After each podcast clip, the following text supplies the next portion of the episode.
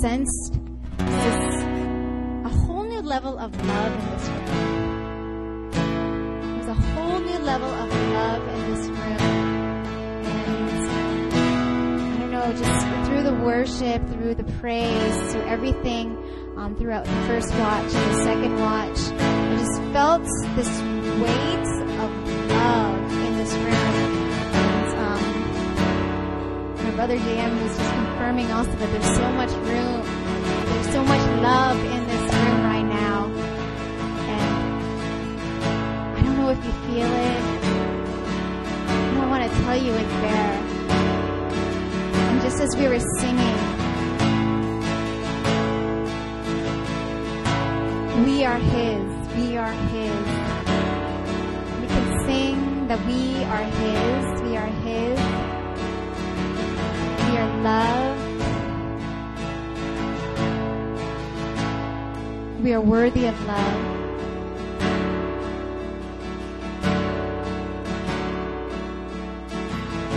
But the God who is above all things says that we are loved. We are loved.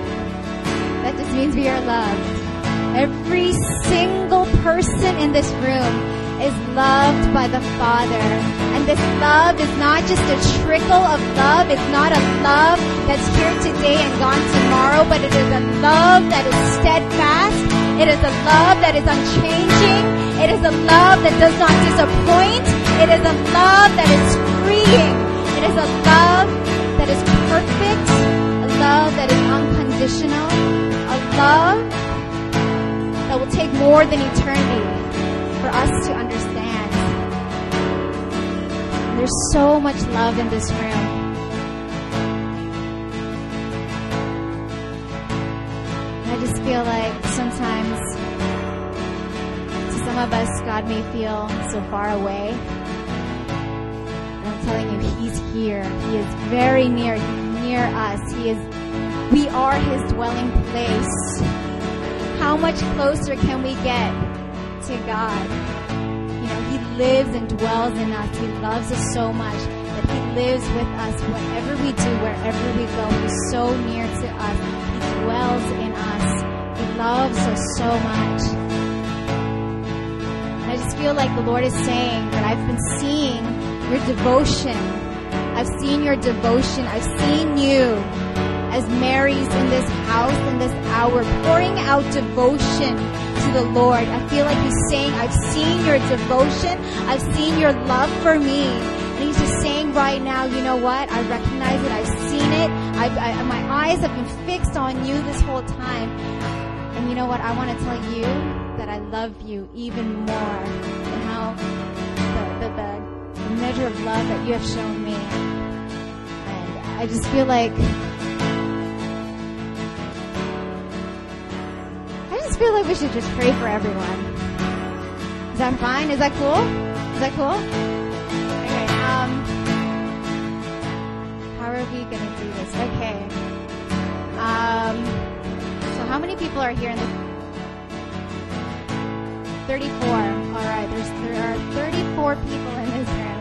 Um, you know what? Let me do this. Okay. Um, let let us get all the the the sisters in the middle.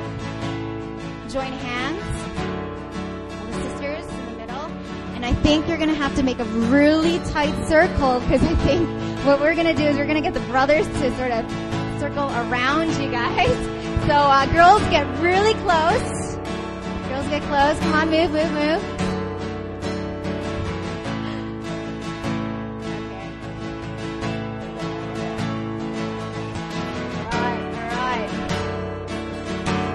Girls, I want, seriously, I want you guys to get really tight. Really tight.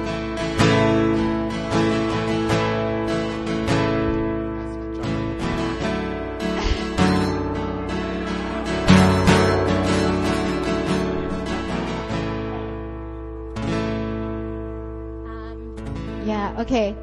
So, um, I feel like, you know, um, the Father's love for us is like this. It's overwhelming. It's so close. It's so cuddly, you know? It's so, it just, it wraps around us, you know? That's what his love is like. I just want right now for our brothers just to release love upon our sisters, just to release love upon them. Love is in this room. Let's just pray that the love of God may touch our will become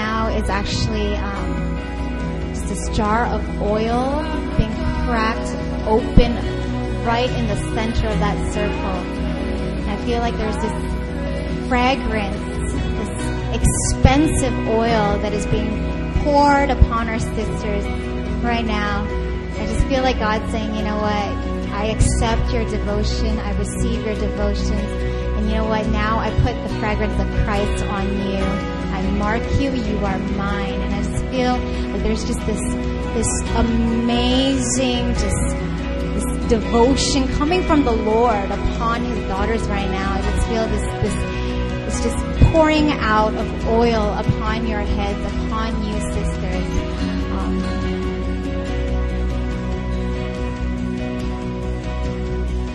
Because you're with me. Father God, I thank you so much, Lord God, just for your presence upon our sisters. That, Lord, that you have loved them first, our God. That, Lord, you are always, our God, you're always turned towards them, Lord. Your affections are always towards them.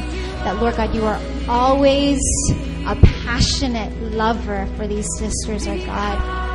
Lord, I thank you so much that, Lord, you're bringing these sisters into a whole new level of love, a whole new level of love with the bridegroom. And that, Lord, in this season, indeed, Lord God, that, Lord, you are bringing them, Lord God, into a fuller identity as the bride of Christ, as one who is beautiful, as one who is accepted, as one who is mighty, as one who is set apart, as one who is spotless, who is without blemish, as one who will be united with her lover. And so, Lord, I thank you so much that, Lord, you are just releasing love in this room right now upon these sisters. Release even more, Lord God, throughout the whole evening, Lord. Bless these sisters in Jesus' name. Now, um, I'd like all the brothers. um, good hug, group hug. Um, now I'd like all the brothers to actually join hands and stand in the circle. Now I want our sisters to um, circle them.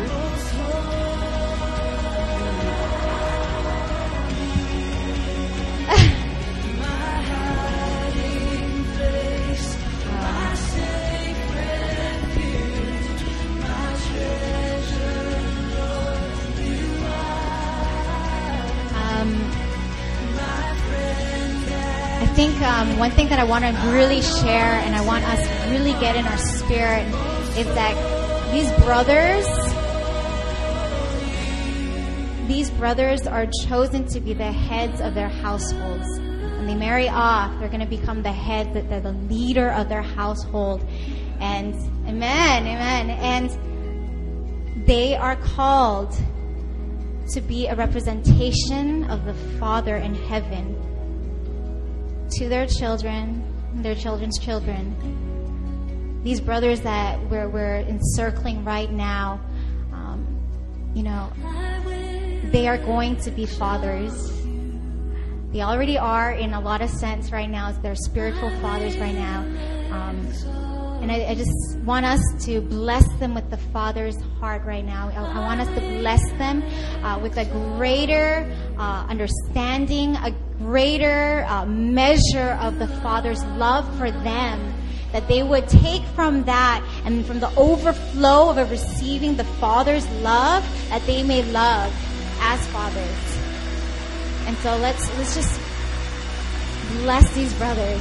Let's just release uh, love. Let's release, uh, I guess, leadership, strong, um, I guess, sense of the Father's heart over these brothers. Let's pray for them.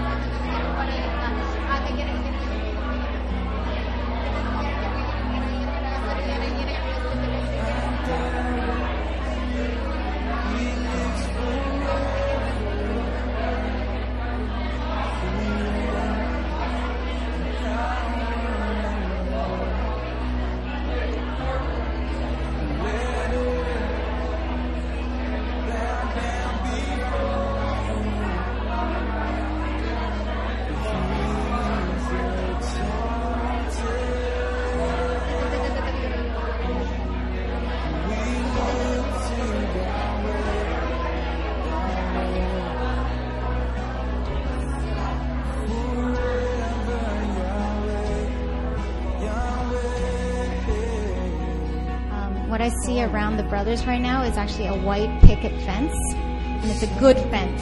It, it's like almost like the glory of God has surrounded you, brothers. And you know how when you enter into like you know the ideal home, the home sweet home. You go through the picket fence, and once you're in, once you take that first step into the lawn within the picket fence, you feel at home, you feel safe, you feel comfortable, you feel at peace, you feel at rest. There's that home sweet home feeling that you get once you enter into that gate, and I feel like God is is really surrounding you with His wall of fire, with His wall of glory, with His love. And that everyone who comes to you guys, they're really going to feel at peace, at rest. They're going to feel that home, sweet home love of the Father from you guys. And, um, yeah, God loves you guys so much. Loves you so much. Lord, I thank you so much for each and every one of these brothers, Lord God. I thank you for surrounding them with so many sisters here tonight to bless them, Lord God. I thank you so much, Lord God, that you are releasing so much love over these brothers, that you are affirming them, and you are telling them that they are secure in your love, and others, Lord God, will come to them, and because they're so secure in your love, Lord God, there will be an overflow of that security, of that, of that love, Lord God, and others will taste and see the love of God through these brothers, Father God. I thank you so much that there's going to be overflow. There's going to be an abundance of love, Lord God, flowing into their hearts, their minds, their, their words, Lord God, their thoughts, Lord God, and that, Lord, you are bringing them closer and closer and closer into the very heart of the Father, and you are bringing them into exact alignment with your heart. Lord, I thank you for these brothers.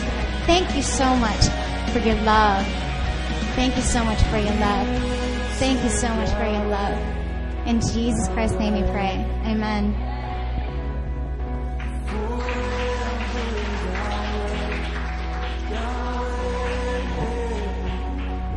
Okay, if everyone can take their seats. How's everyone feeling? Tired? Aww.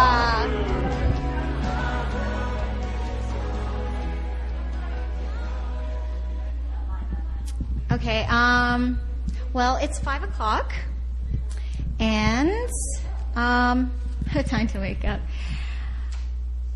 And yeah, wow, you guys look pretty wide awake right now. Actually, praise God, praise God.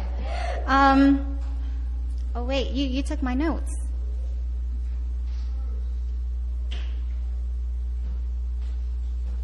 Um, I actually wasn't gonna prepare a full sermon, and then it, I just started writing. And so I have a full sermon, but I promised to make it short, but very, I guess, I, I will just pray for it, the spirit of wisdom and revelation to be released. Um, yeah, so there are only three more days left in the fast. Three more days. Wow, you guys are so silent right now. So there are only three more days left. Yeah, aw. Um, I don't know how many of you, um, how many of you actually um, heard Pastor John's sermon on uh, window of op- opportunity? All right.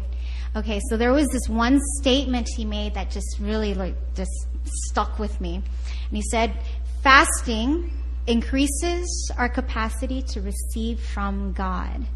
And it just seems like, oh yeah, that's that's a pretty good statement. But I was just wondering why it stuck with me so so deeply.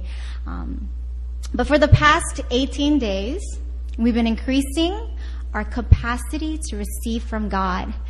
And we're excited, right? We're excited. We're excited not because the fast is coming to an end, but we're excited because the day that we begin to receive from the Lord is coming real soon. That's why we're excited. Amen? So, I don't know about you, but I mean, I, have been away for the past, I think, 10 days.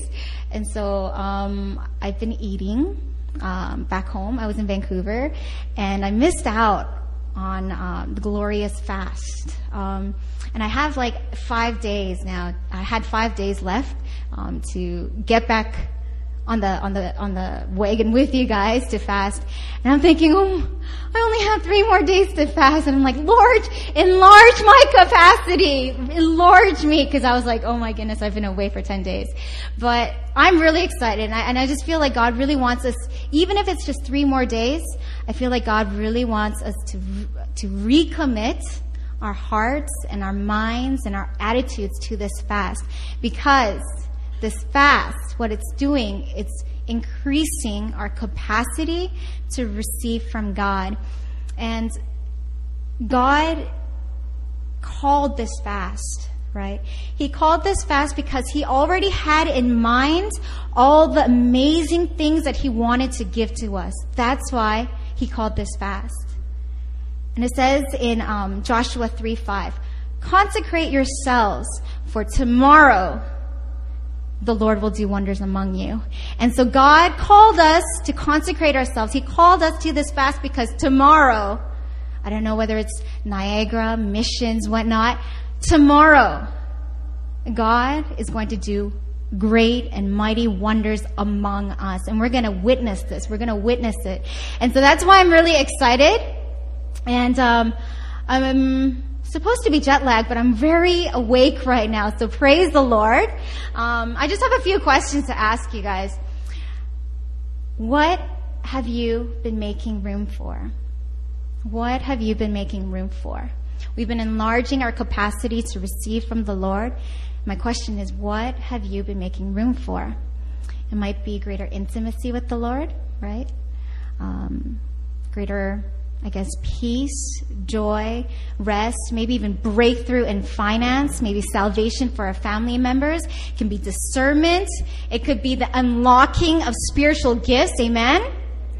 Amen? And then I have another question for you. So, what wonders do you expect to see the Lord do among us after this fast? What wonders?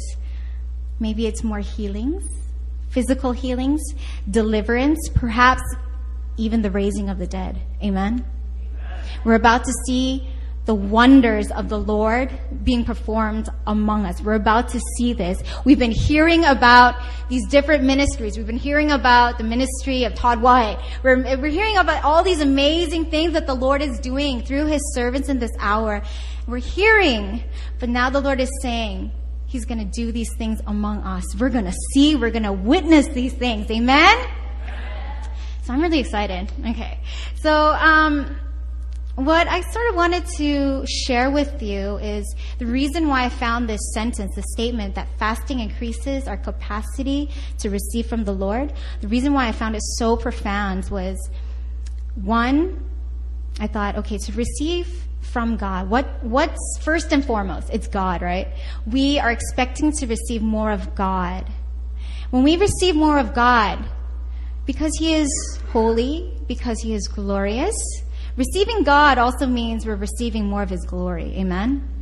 And you know, when we see, when, when the presence of God is somewhere, when the glory of God appears, the manifestations of glory, all the, the, the things of God start to happen and appear before us, right?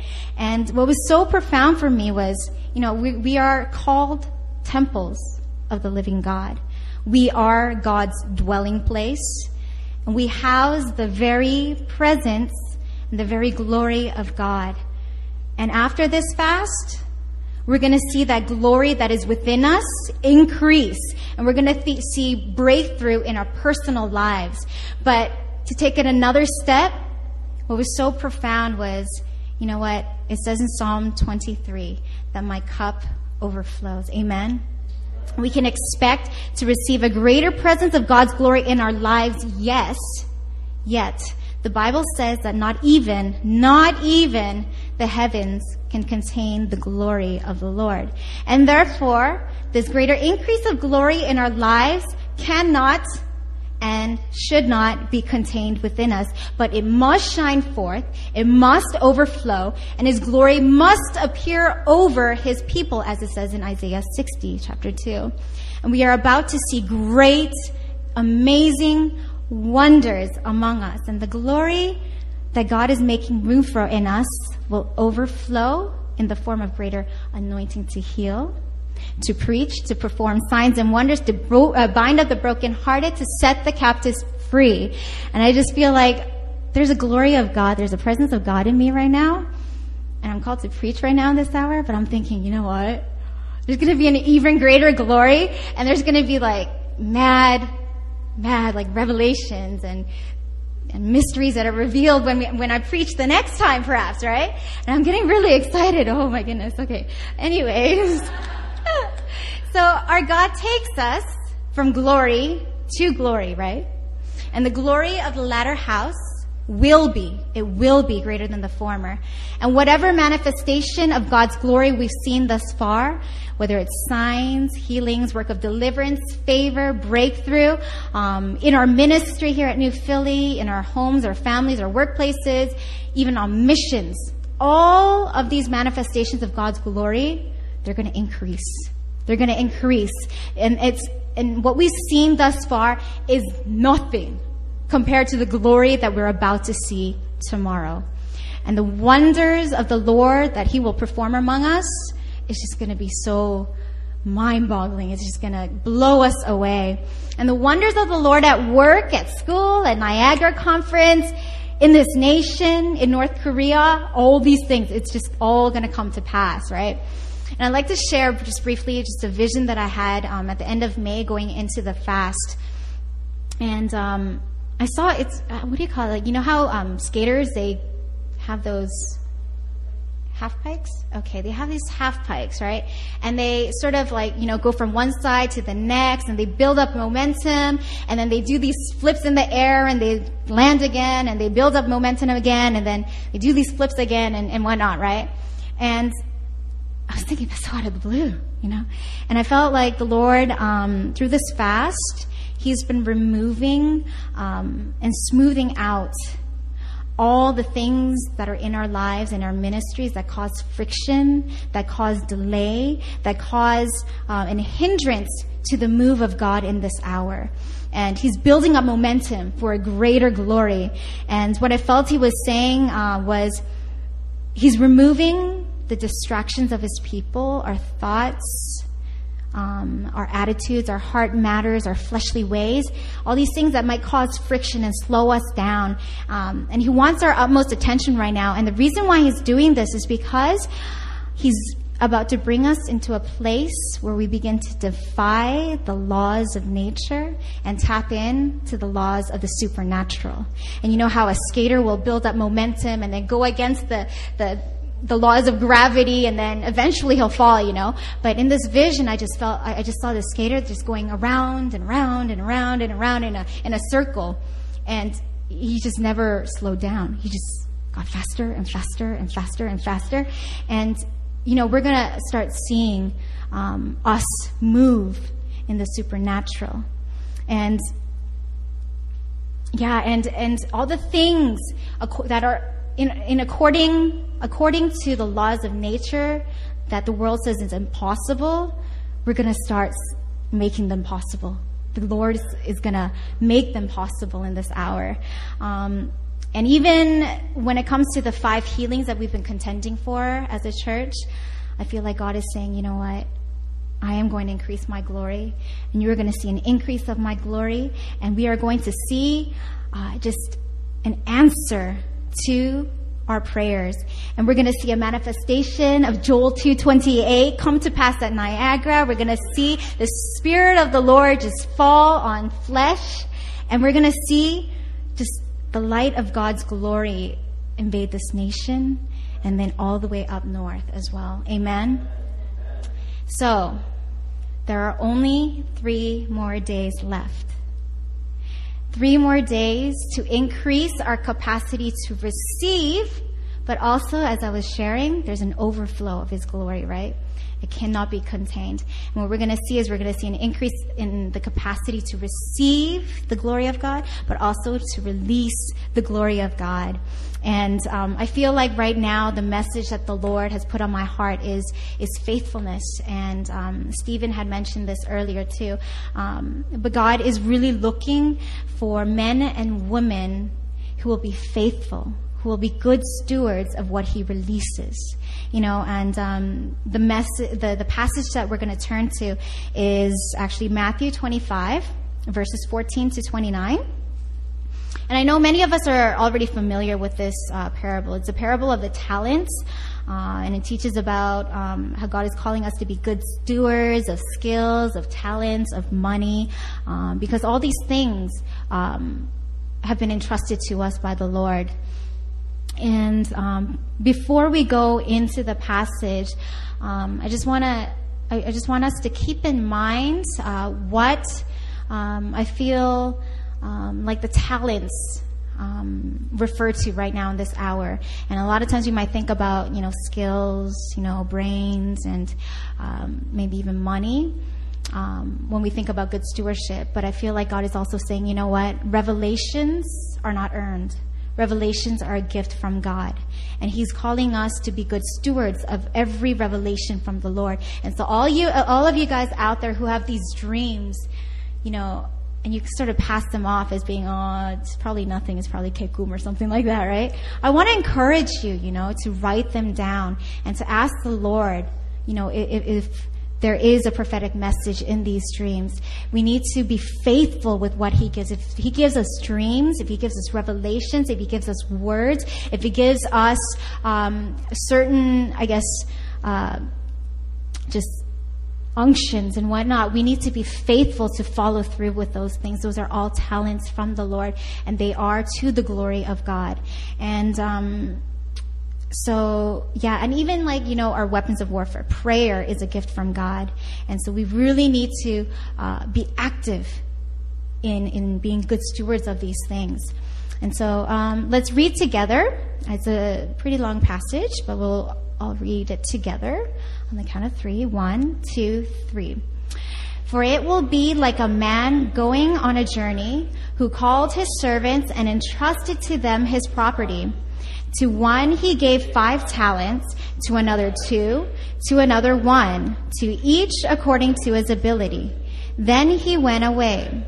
He who had received the five talents went at once and traded with them, and he made five talents more. So also he who had the two talents made two talents more.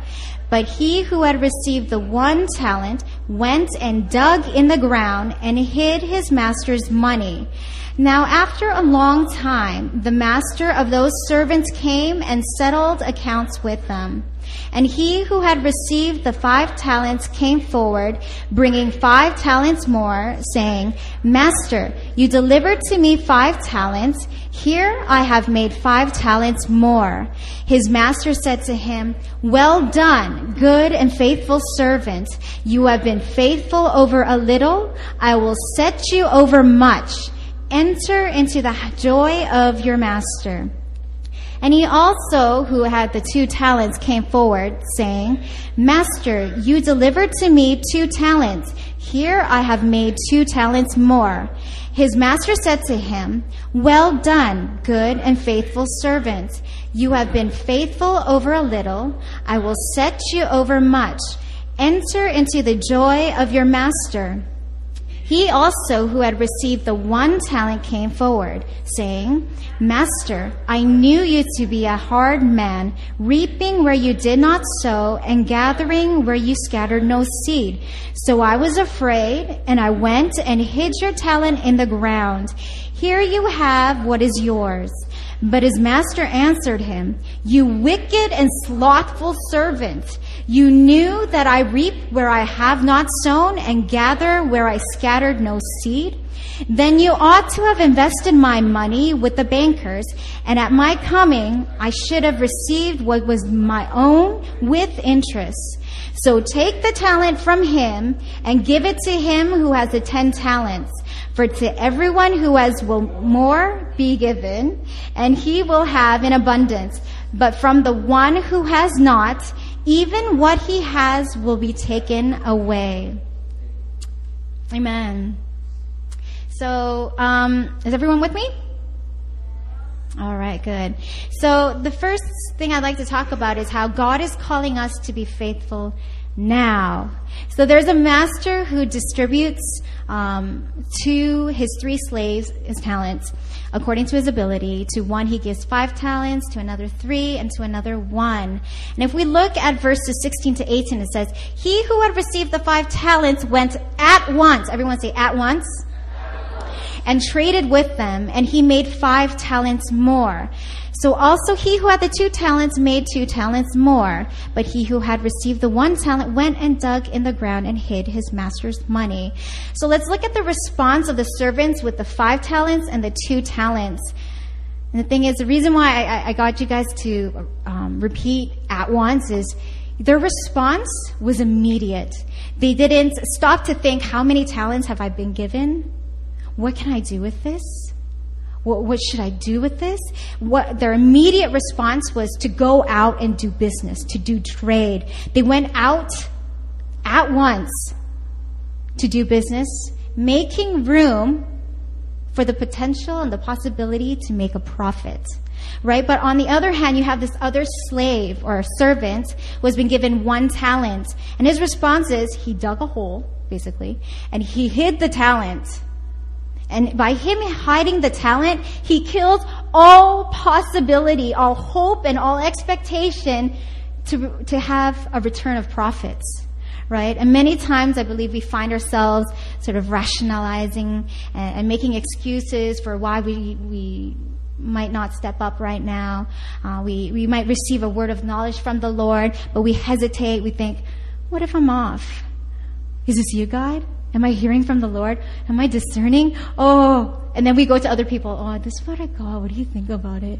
And we just hesitate so much where God is saying, you know what? Take this revelation at once and share it so that someone might be edified, that there may be fruit, that there may be increase as a result of this revelation, as a result of this talent that I have given you.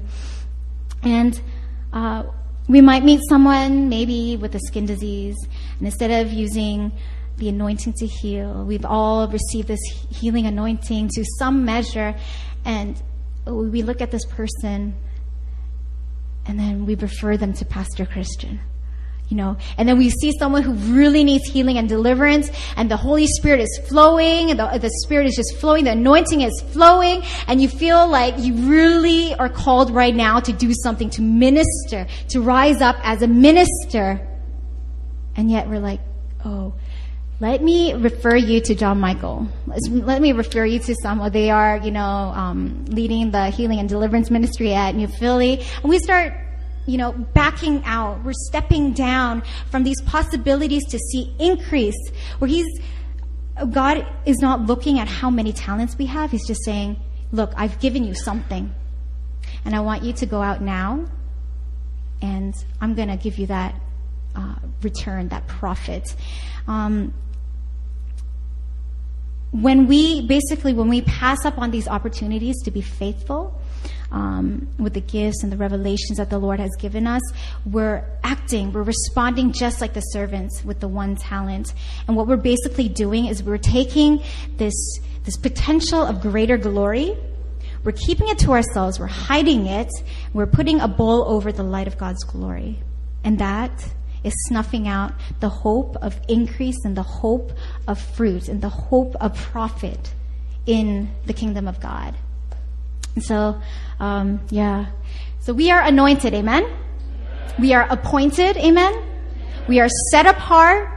We are sons of God in whose hands are the keys to the kingdom of heaven and whatever we bind on earth will be bound in heaven. Whatever we loose on earth will be loosed in heaven. Amen?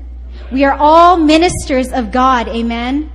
We are all called to heal the sick, raise the dead, cleanse the lepers, and cast out demons. Amen.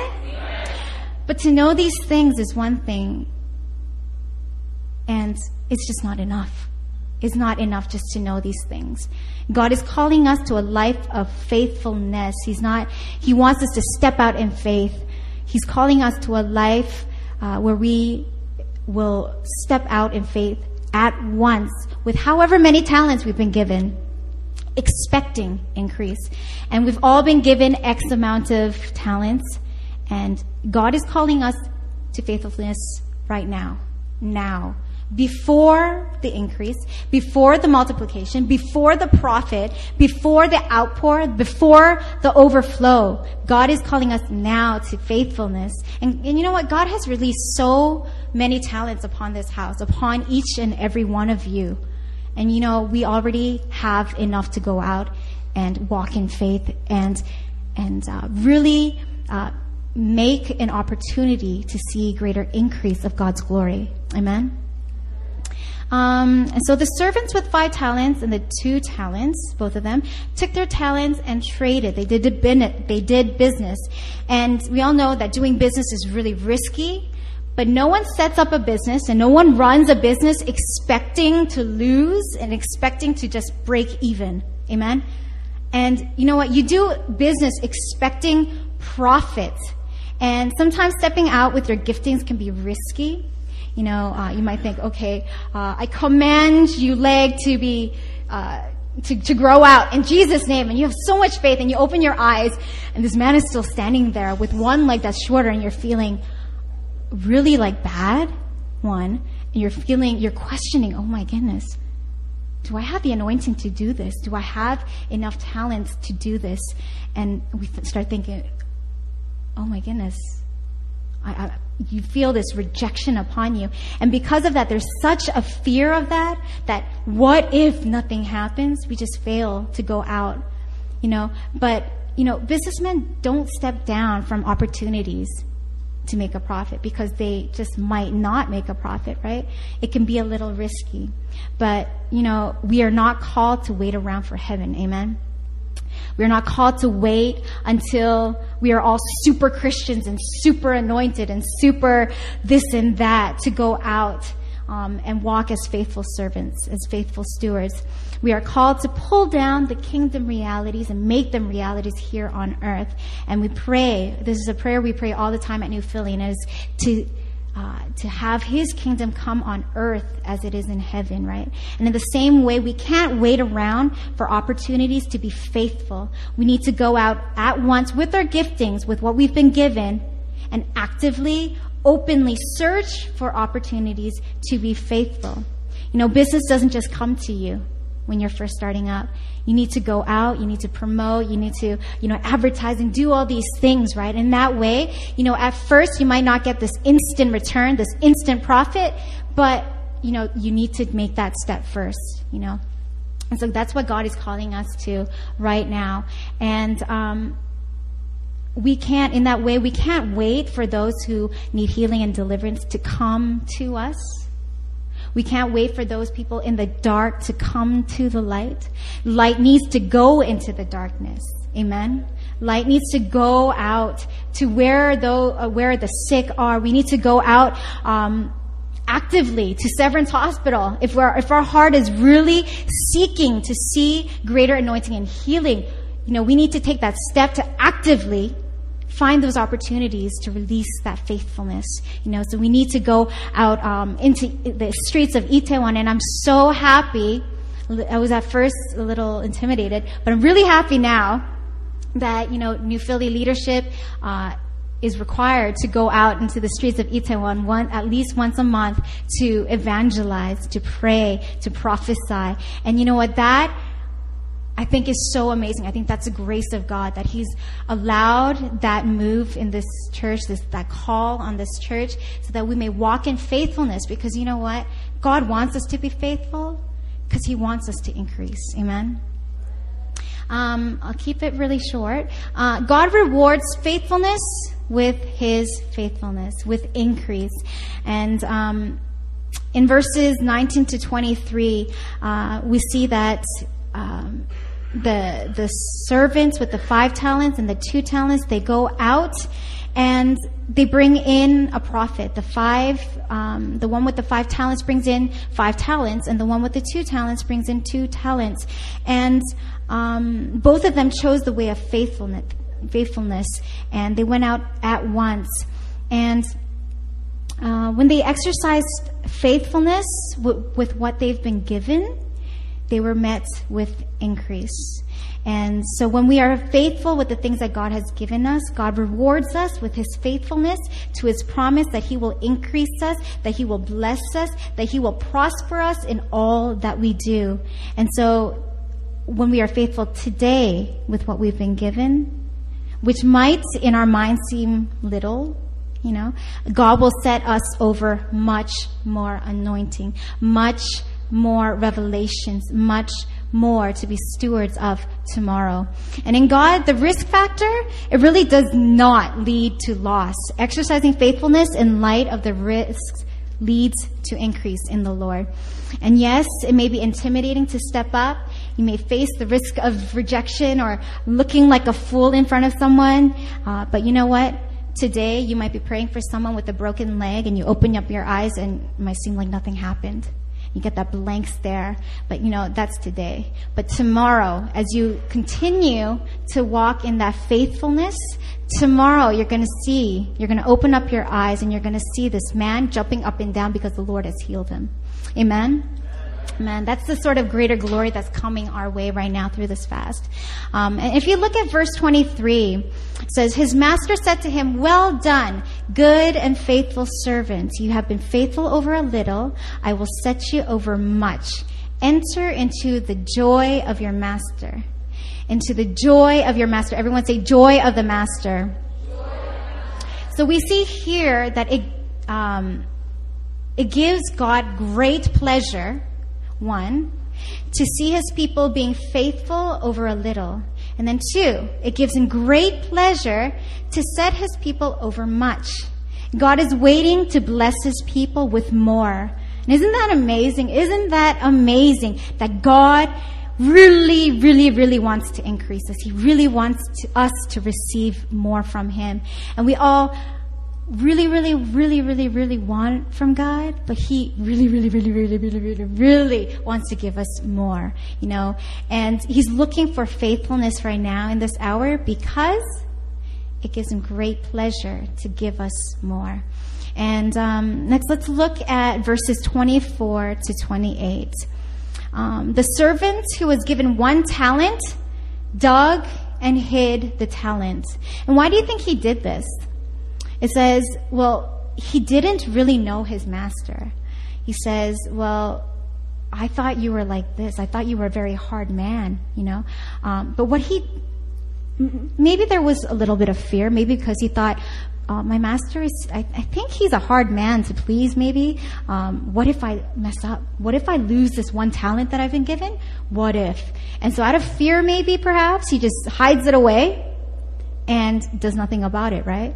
Um, but what the servant doesn't know, but what we know, is that our master, that God, he rewards faithfulness with increase. The master in this case wasn't angry with the servant because he didn't um, well, he was angry because he didn't even try, right? Um, he, the master wasn't caught up um, with how much his servants made. His response to the servant who made five talents and to the one that made two talents was exactly the same. He said, Well done, good and faithful servant. You have been faithful over a little. I will set you over much. It was the same exact response that he gave to the one who made five and the one who made two. Um, and so, in that way, uh, what we learn from this is that, you know, it doesn't matter how much you have and how much you make. God is looking for that faithfulness. And when we are faithful, He is faithful to increase us. And so, um, what I want us to focus on right now is um, the enter into the joy of your master part. I want us to know that it is in God's great pleasure to see his people increase. And one thing that Beth Moore said in the Esther Bible study was it was so simple, it's so profound. He said, she said, um, you know, God is great, amen. God is mighty. God is awesome. And then he said, but you know what? The people of God are awesome too. The people of God are mighty because we belong to the Lord. And so many times we sort of disqualify ourselves. And so many times we sort of like look down upon ourselves. And we just, we're always like this, God is this far away being that's so amazing. Yet he says, you are seated in the heavenlies with him, you know? And so he has exalted us to where he is, you know? And so I want us to know that it is in God's great pleasure to see us flourish, to see us bear fruit, to see us increase, because that is the very nature and the character and the and the, the results of God's hands. Um, still, I'm almost done. Still, yeah. Um, some of us might think, you know, well, I'm not Pastor Christian. I'm not JM. I'm not Todd White. I'm not Kim Walker. I'm not Patricia King.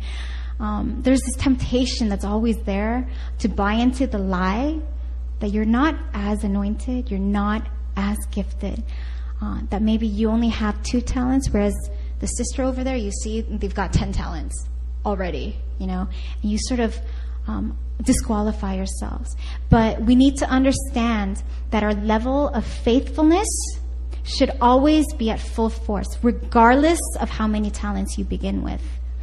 And the master's praise and invitation into his glory was extended to the two servants, regardless of how much they made. And some people, because of the nature of God's calling on their life, may begin with more talents, you know, but that doesn't mean that God won't praise you, that he, he will praise you any less than that person, you know. And so don't disqualify yourselves from walking out in faith and setting yourself up for increase. And so let's take a look, a brief look at verses 28 to 29. It says, and I'm going to end with this.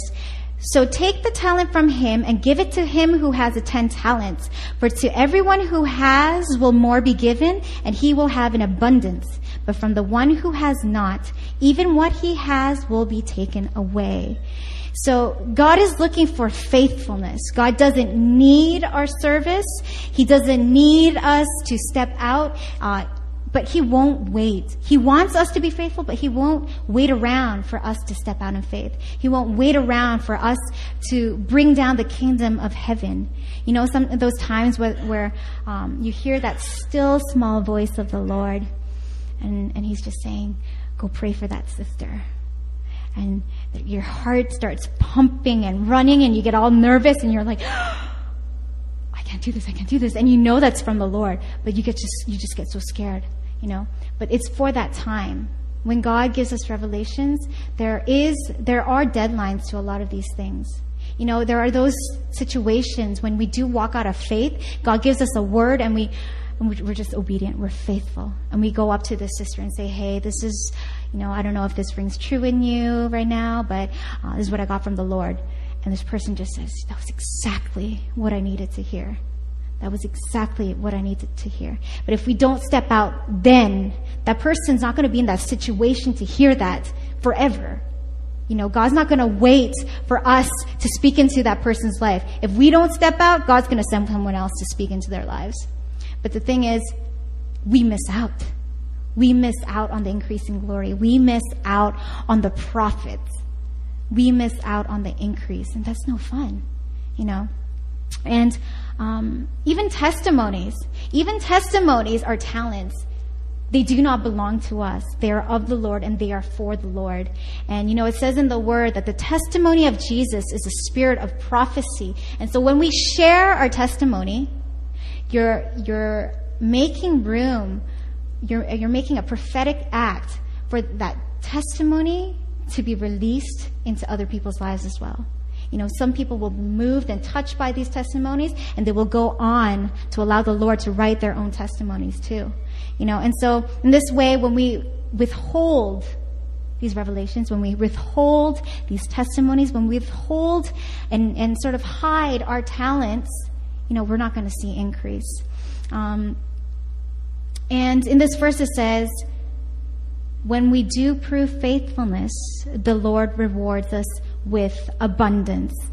So God is calling us to faithfulness in this hour, to show our faith, to walk out our faith at once, right now, before the increase, before the overflow, before the multiplication, before the outpour. Uh, we can't be fixed on how little we have right now. We can't despise the small beginnings. We just need to continue to be faithful. Whatever small beginnings are, are brought into your life, they belong to the Lord. Small or large, they are the Lord's beginnings. And we need to step out in faith right now before we see the increase. Because when we do, we know that God will be faithful to increase and to bring the increase. And you know what? Honestly, we really, we, I love New Philly. Being away from New Philly the past, I think, almost two weeks.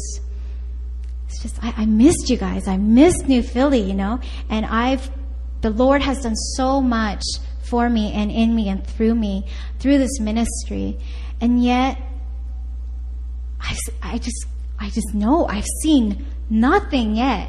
We really haven't seen anything yet. And right now, like after this fast, God is really gonna bring us into a greater glory. And it's going to come more and more. This glory is going to appear more and more upon his people as we step out in faith. And so I just want to encourage us to really be good stewards of God's talents. That one day, not just one day, but today, today, that we will hear these words from the Lord.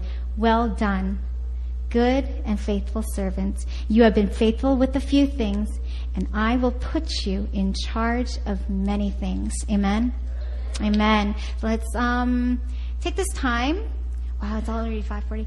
Um, let's take this time to just um, sort of recommit to the Lord and just really recommit our faithfulness, our commitment to faithfulness to the Lord. And, you know, I want us, if we haven't already done so, um, Pastor Marcus had preached, you know, you got to know what you want and you got to know where you, you you're going to get it you know and we all know that we will get it from the lord through prayer through persistent prayer but we need to know what we want right? And so i want us to take this time to ta- uh, to bring before the lord the things that you expect to see the increase that you expect to see the wonders that you want to see the lord do among us tomorrow. I want us to bring that before the Lord and say, Lord, I pray that you would increase my capacity to, to receive your glory and to release your glory. And as you do so, I want us all to recommit to faithfulness, to a walk, to a lifestyle. It's not just for now and this fast, but it, God is calling us to a lifelong journey of faithfulness because God takes us from glory to glory. And you know what? We might think that we've tasted a great am- amount of glory right now, but you know what? Tomorrow, there's always tomorrow. There's always tomorrow and there's always a greater glory. And so God is really calling us to a lifelong journey of faithfulness. And so let's take this time to really recommit to the Lord and say, Lord, I will be faithful. It might be a little scared at times, but you know what? I'm going to be obedient. As Jesus was obedient to the point of death, even. No, it, it won't bother me. It won't kill me to face rejection. It won't kill me to face my fears. It won't kill me to appear like a fool.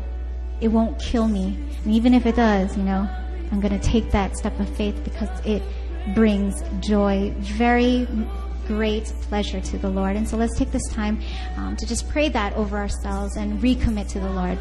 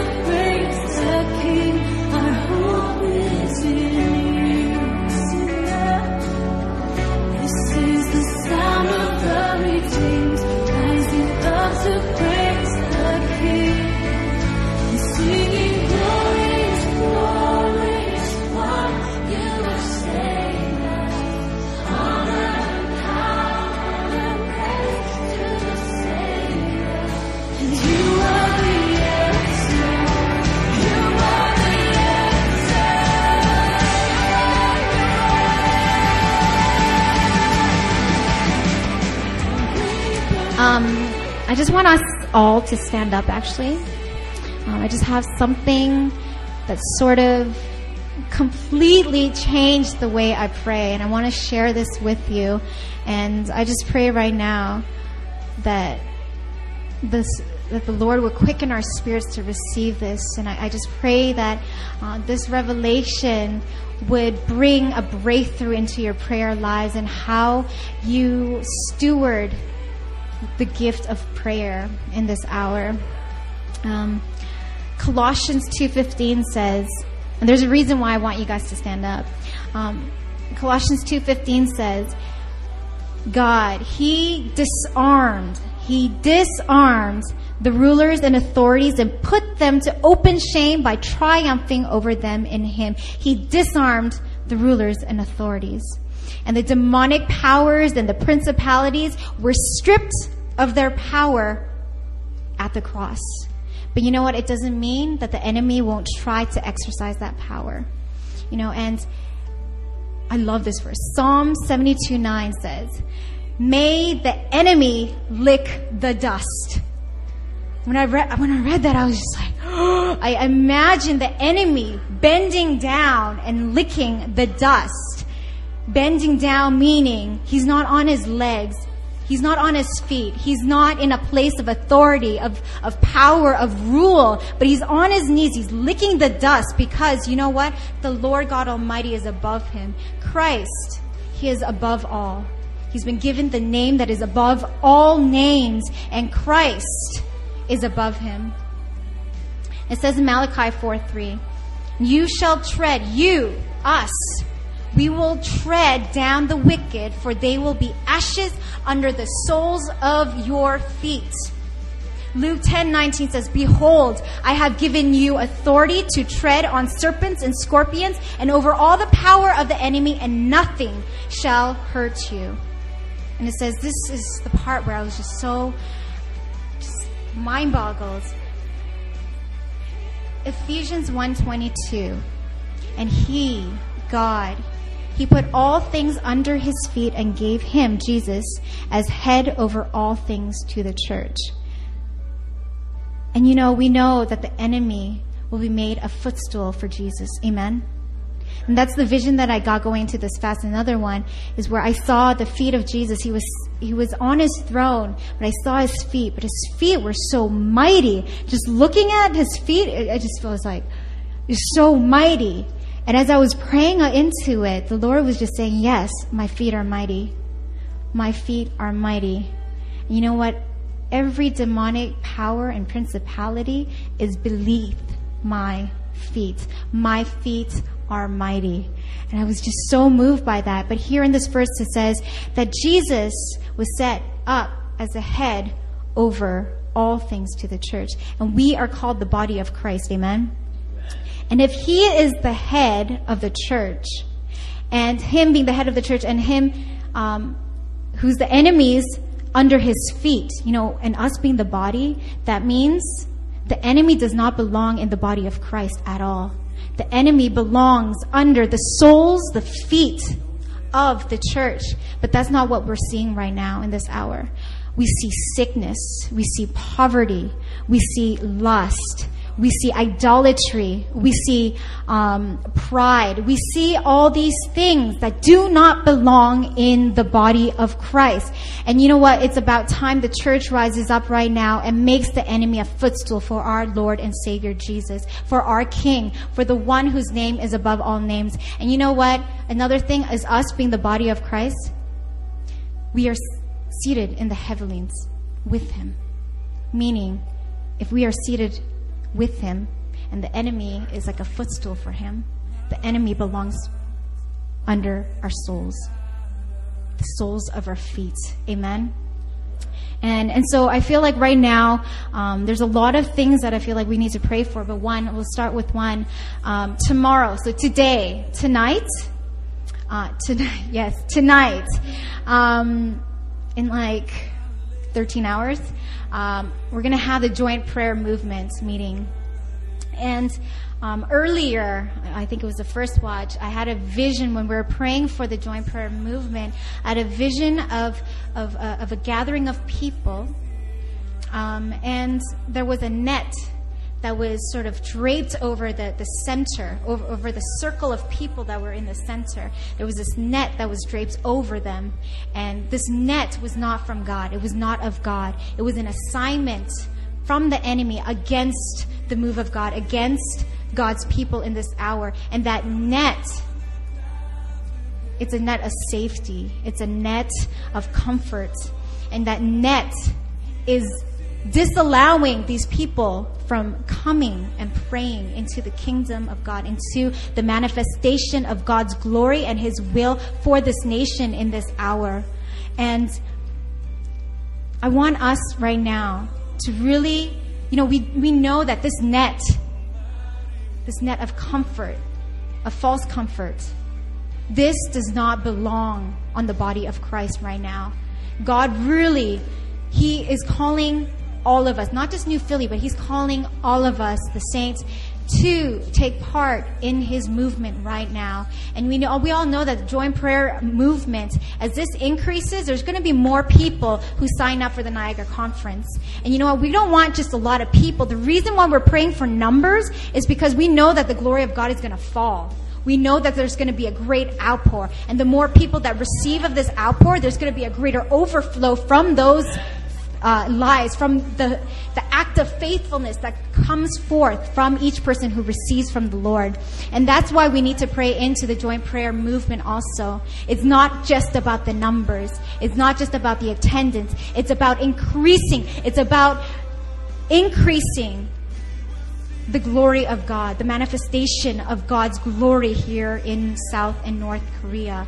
And so let's right now, just really, um, as we're on our feet, let's remember that the enemy does not belong in the body of Christ. The tactics, the strategies, the assignments of the enemy have no place in the body of Christ. Where they belong is right here under our feet. And so right now, let's just pray in confidence, knowing that, you know, the Lord says we will trample on serpents and scorpions. And you know what?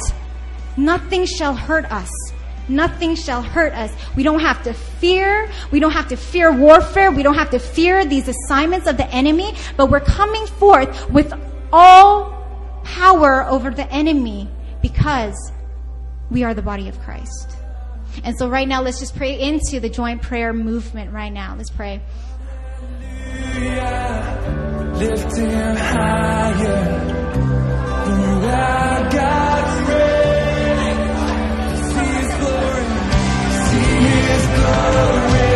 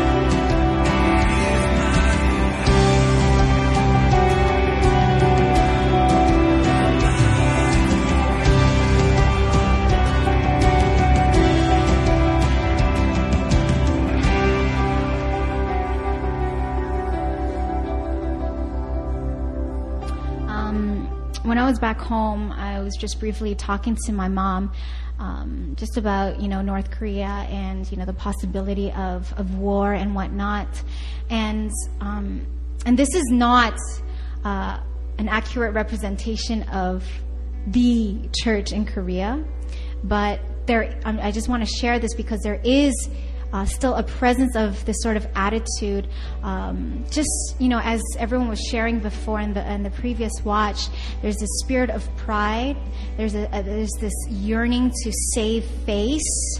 Uh, there's this yearning to um, to submit to uh, the fear of man you know and there's this uh, spirit of intimidation upon the church there's a spirit of idolatry here in korea there's a spirit of, of shame in korea um, but as my mom was sharing she was just telling me how um, some of the attitudes of the people in the church and this is i'm not talking about you know generally koreans but I, i'm saying in the church even in the church in the korean church there's this attitude just as G was sharing.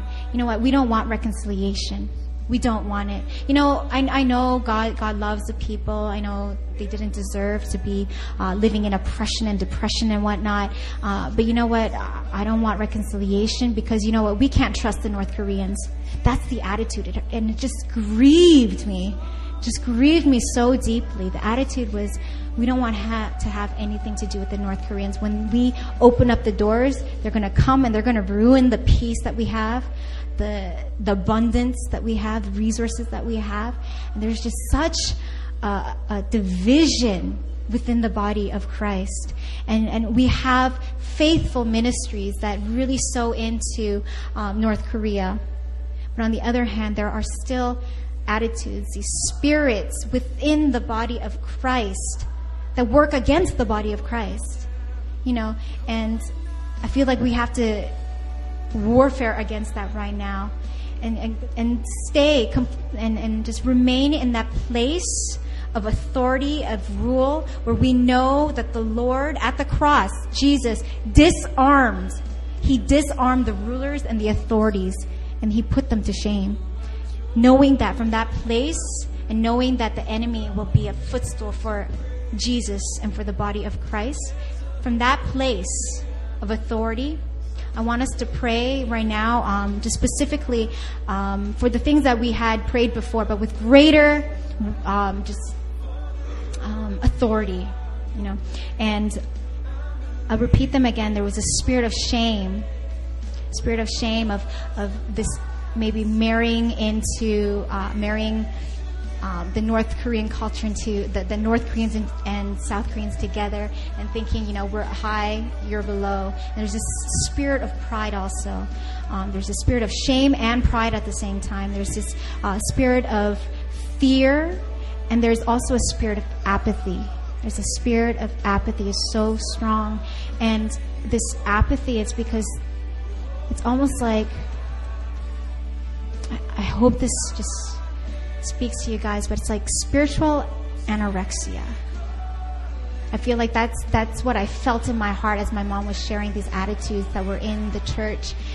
Spiritual anorexia. And anorexia is when you're like so thin and you look in the mirror and you look so fat. You know? And you know what? It's like almost like the spiritual anorexia where you think you look in the mirror and you look all fattened. You feel like you're so filled with meat, with revelations of the Lord. You're so spirit filled. And yet in reality, you're really wasting away because you're not being filled with living words, words that bring forth life, that bring forth reconciliation, that brings forth restoration, you know. You're being, you know, filled with these other things that work against what God is really saying in this hour, right?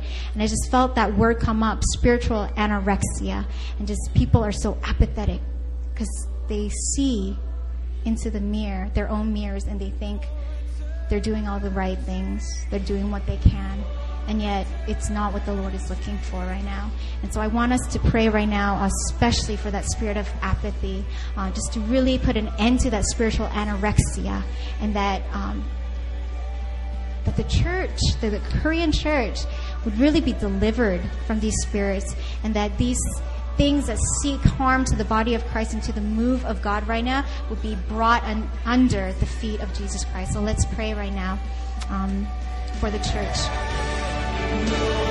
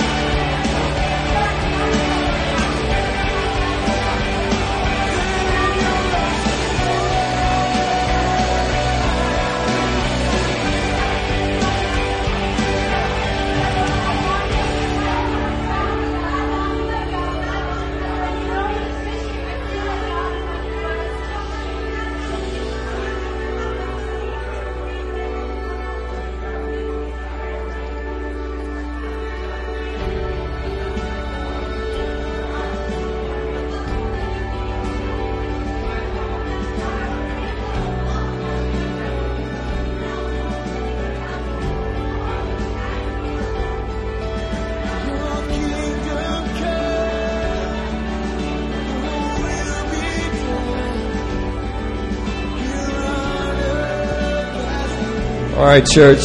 Uh, in Second Corinthians 13, I believe it's verse uh, 12. First of all, I want everybody, I'm sorry, I want you guys to line up two lines, shoulder to shoulder. Two lines. Go ahead and get shoulder to shoulder. Two lines.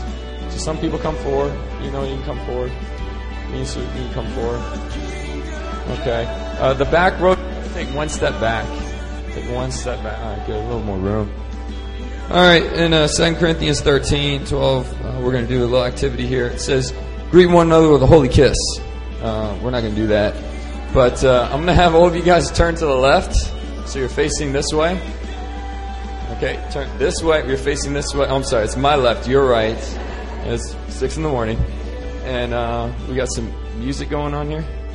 Okay, and uh, what I want you guys to do is give the person in front of you massage, uh, shoulder massage, and I want you to just pray for their health. Bless their health. All right?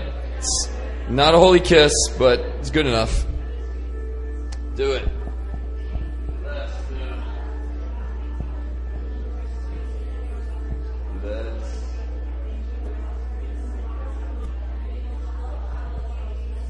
That's right. You can get the side of the shoulders as well. That feels good as well.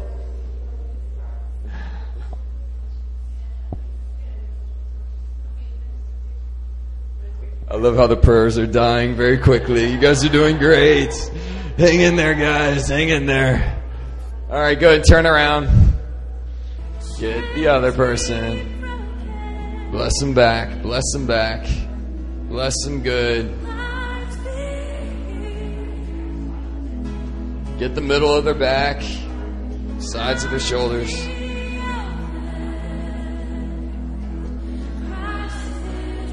Yes. Bless. Strength. Alertness. Fire.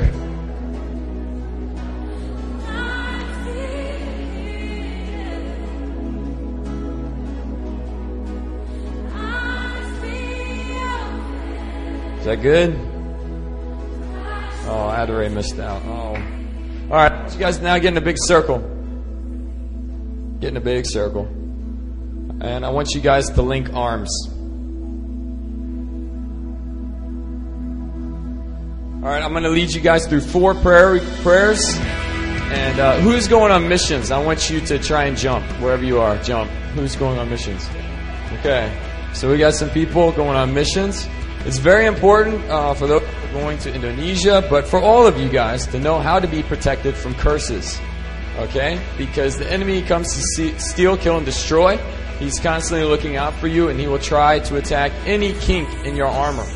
So I'm going to lead you guys through four key areas that if you have these covered in your life and in your missions team or, or in your small group or in these areas, you can be rest assured to be free, to be protected from the curses. Okay? And uh, you read in the Bible, in the book of Numbers, there was a guy named Balaam. He was a witch doctor, a sorcerer, and he was hired to curse the Israelites. But every time he tried to curse the Israelites, blessings came out. He couldn't help but bless the people. And there were four reasons for this. And the first thing we're going to pray about is unity. You see, the Israelites were in perfect formation when they were moving through the desert. And Balaam even said this in his oracles. He says, Wow, look at their tents. They are in perfect formation. They are like the horizon. And he begins to compare them to beautiful creation. Okay, and when you walk in unity, the enemy can't get to you. People know this in the army. When an army group is moving in unity, they're, they're hard to defeat. But when they're scattered and in disarray, they're easily picked off. So, what I want us to pray for right now is I want us to pray for the mission teams, in particular, for the Indonesia teams and the China team, that they will be marked by unity. And as you pray for them, I also want you to pray for the church, that our church as well will be marked by unity, that we will really move together. I mean, guys, right now I could try and, you know, grab you guys and try and pull you guys out, but because you are linked together, it's actually very difficult. I'm not gonna, I'm not gonna do it. But uh, it is actually very difficult. This represents unity. So remember this. Remember this. Don't just pray at 6 in the morning and go to sleep. Forget it all. Remember, unity is critical in being protected from curses. Let's pray for unity for the missions teams, for the church. Let's pray.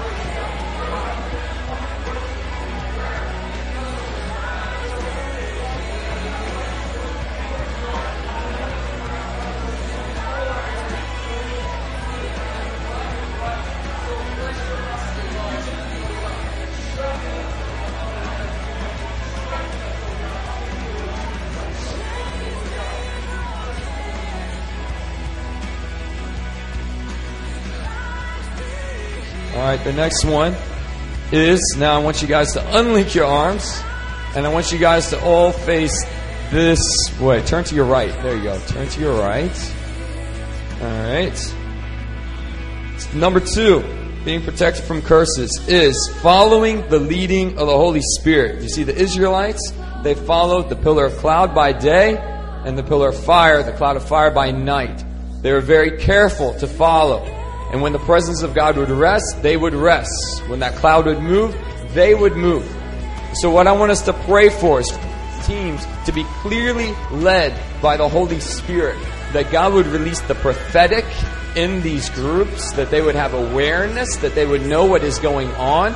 And I want us that they would just obey every prompting of the Spirit, that when God prompts in their hearts, do an altar call or pray for this person, that they will stand up, that they will pray. And the way I want us to do this is uh, Angela, because I stopped with her, she's going to represent the Holy Spirit.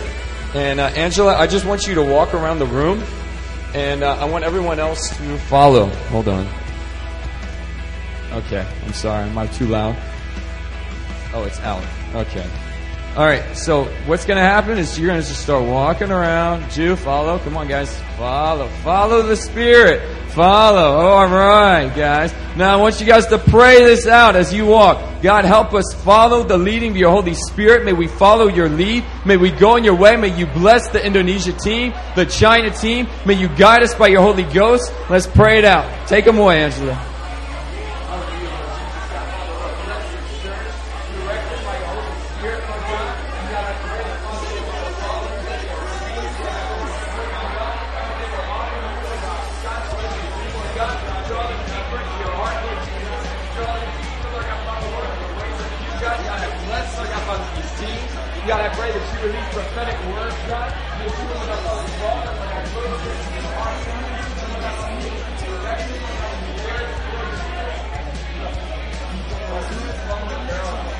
Whoa, who, who's following Caroline? Who, who is behind New Jersey Nets? Caroline. Wow, we're not doing good here. Okay, we can follow the leading of the Spirit. Okay, um, Eno, follow Caroline. Is that you, Eno? Wait, where's Eno? Okay, follow. All right, keep praying, guys. Come on, follow, follow the person in front of you. We can do this.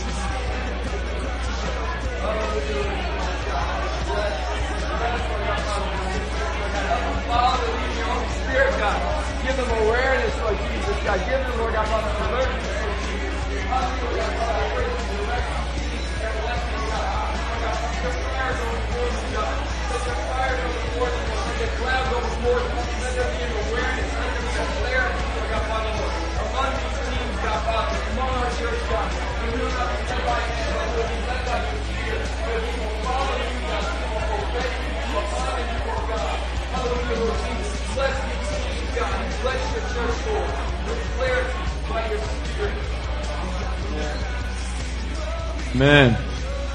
Amen. Okay.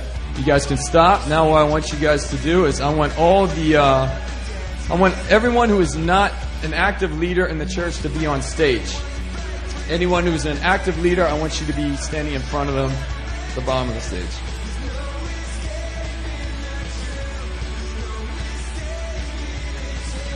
Okay. So active leaders on top on the stage. Sangmi up there. I'm sorry. Wait, no. Uh, six in the morning. Okay. Uh, I want the, the, the non-leaders up on the stage. Those who are not yet a commission leader on the stage. Okay, good. Okay, and I, I want the rest of the active leaders lined up here. So what what's the first key for not? Uh, okay, good. Unity. What's the second key? Okay, the third key is a key that is actually usually the hardest, especially on mission teams, because Satan is very crafty, he's very tricky. And what that third key is, is submission to authority.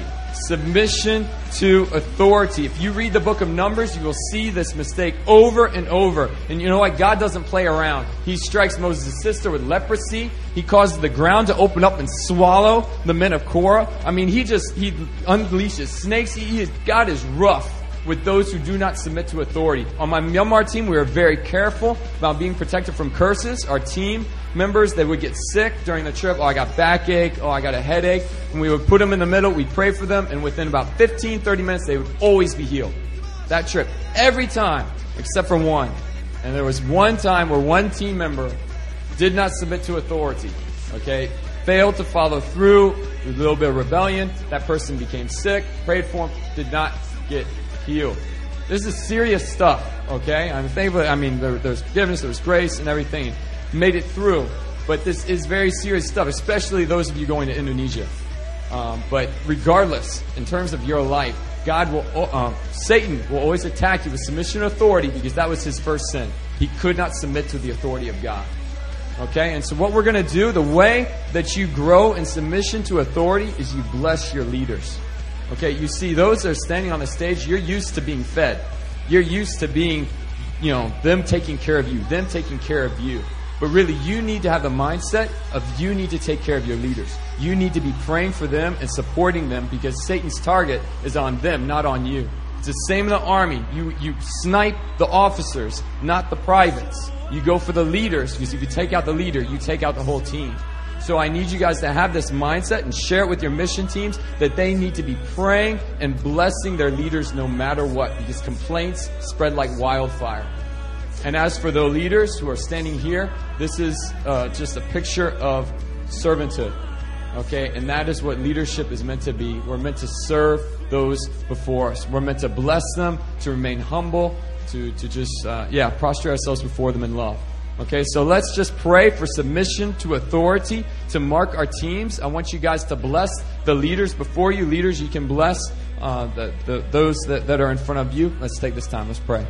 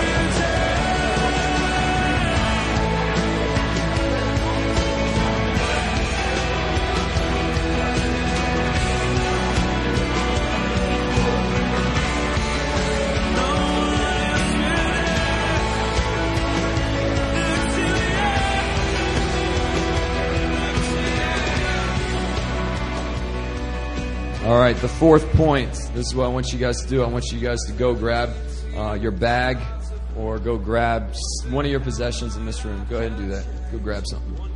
And then make a circle again.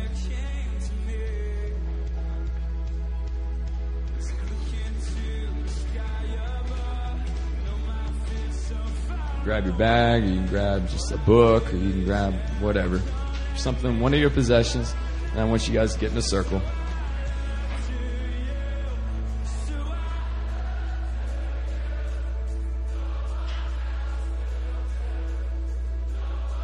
So, what, what was number one?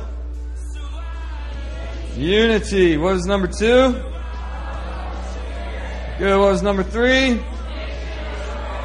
All right, the fourth, the last one um, for this activity is that the Israelites were purged of sin. Purged of sin. Okay, you read through Exodus, Leviticus, Numbers, they kept messing up, kept messing up, kept messing up. And what God did was basically He let that whole first generation die. Okay, and that second generation, they had endured different curses, and all the evil among them had been weeded out. They were pure. They were pure. They had been cleansed of sin. Now, what I want you to do, I know some of you guys have Bibles. It's not supposed to somebody. Uh, oh, sorry. We're going to put your possessions in the middle. So set them in the middle. This is supposed to symbolize a purging of sin. Okay, a purging of the flesh. All right. I, I should have said no Bibles, but it's all right. God still loves us. All right. So. What I want us to pray for is for these teams to be truly purged of sin, that God would really bless the Indonesia teams and the China team, that there would be no roots of sin. Uh, there would be nothing that would that would get in. Uh, I would say that for Indonesia, it's very important that the team members be especially cleansed of occult sin, uh, that they were repented and renounced of all past occult sin, because Indonesia is rife with idolatry. For China, lust uh, is a huge issue in China, especially Guangzhou, a city that, that uh, you guys will be going to. Uh, it's dark. It's very, very dark, very heavy. So the team needs to have their guard up. They need to be cleansed and walking in accountability in terms of lust, especially. But for all sin, uh, for that general, we, we really want to be walking in holiness as we go out. So let's pray for these teams. Let's pray for just a purging of all sin. That there would be that purity, that would be that accountability, there would be that grace that covers these teams. Let's pray.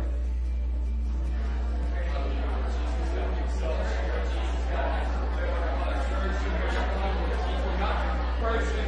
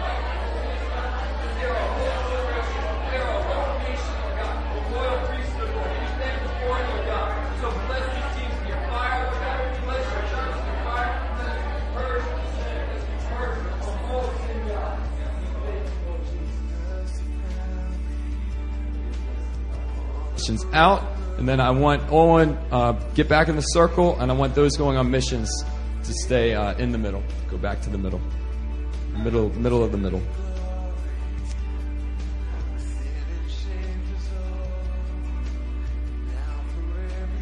We're no longer doing purged of sin.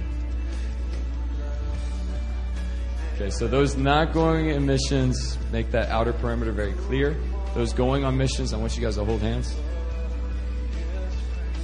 Right. Get them all in there.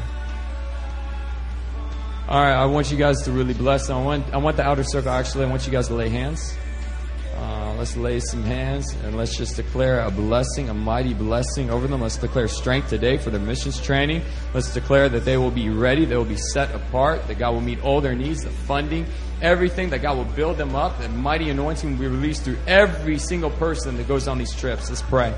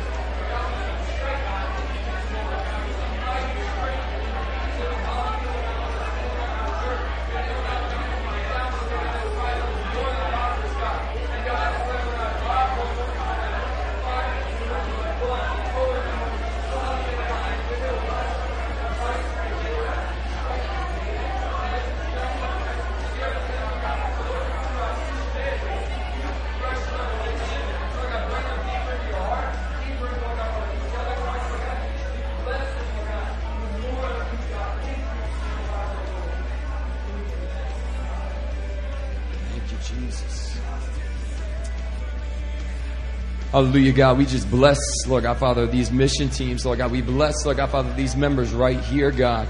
And Lord God, Father, we just declare, Lord, a special anointing upon them, God. A special anointing, Lord God, with them, Lord God, that they will go out in the apostolic grace, Lord. That we will see, Lord God, Father, signs and wonders and miracles, God, as they go because they are obeying you and walking in faith, God. And we thank you that you are with them, Lord God. We just speak of compassion rising up each of their hearts, Lord God, Father, for the for the people of the nations that they will go to. Compassion rising up that when they meet the natives, Lord God, that their hearts will break, and that they will, Lord God, Father, also be filled with joy, and that, Lord God, just your goodness will be revealed. The full extent of your love will be revealed, Lord God, in Indonesia, Lord God, and in China, Lord. Hallelujah. We speak a special anointing upon them. We declare that no curse, no weapon forced against them will prosper. They will refute every tongue that accuses them because they are walking, Lord God, Father, according to your ways. They are walking in unity, submitted to your, to you, Lord God, authorities, Lord God, following your spirit, Lord God, and purged of sin. We thank you, Lord, and we bless them in Jesus' name. Amen.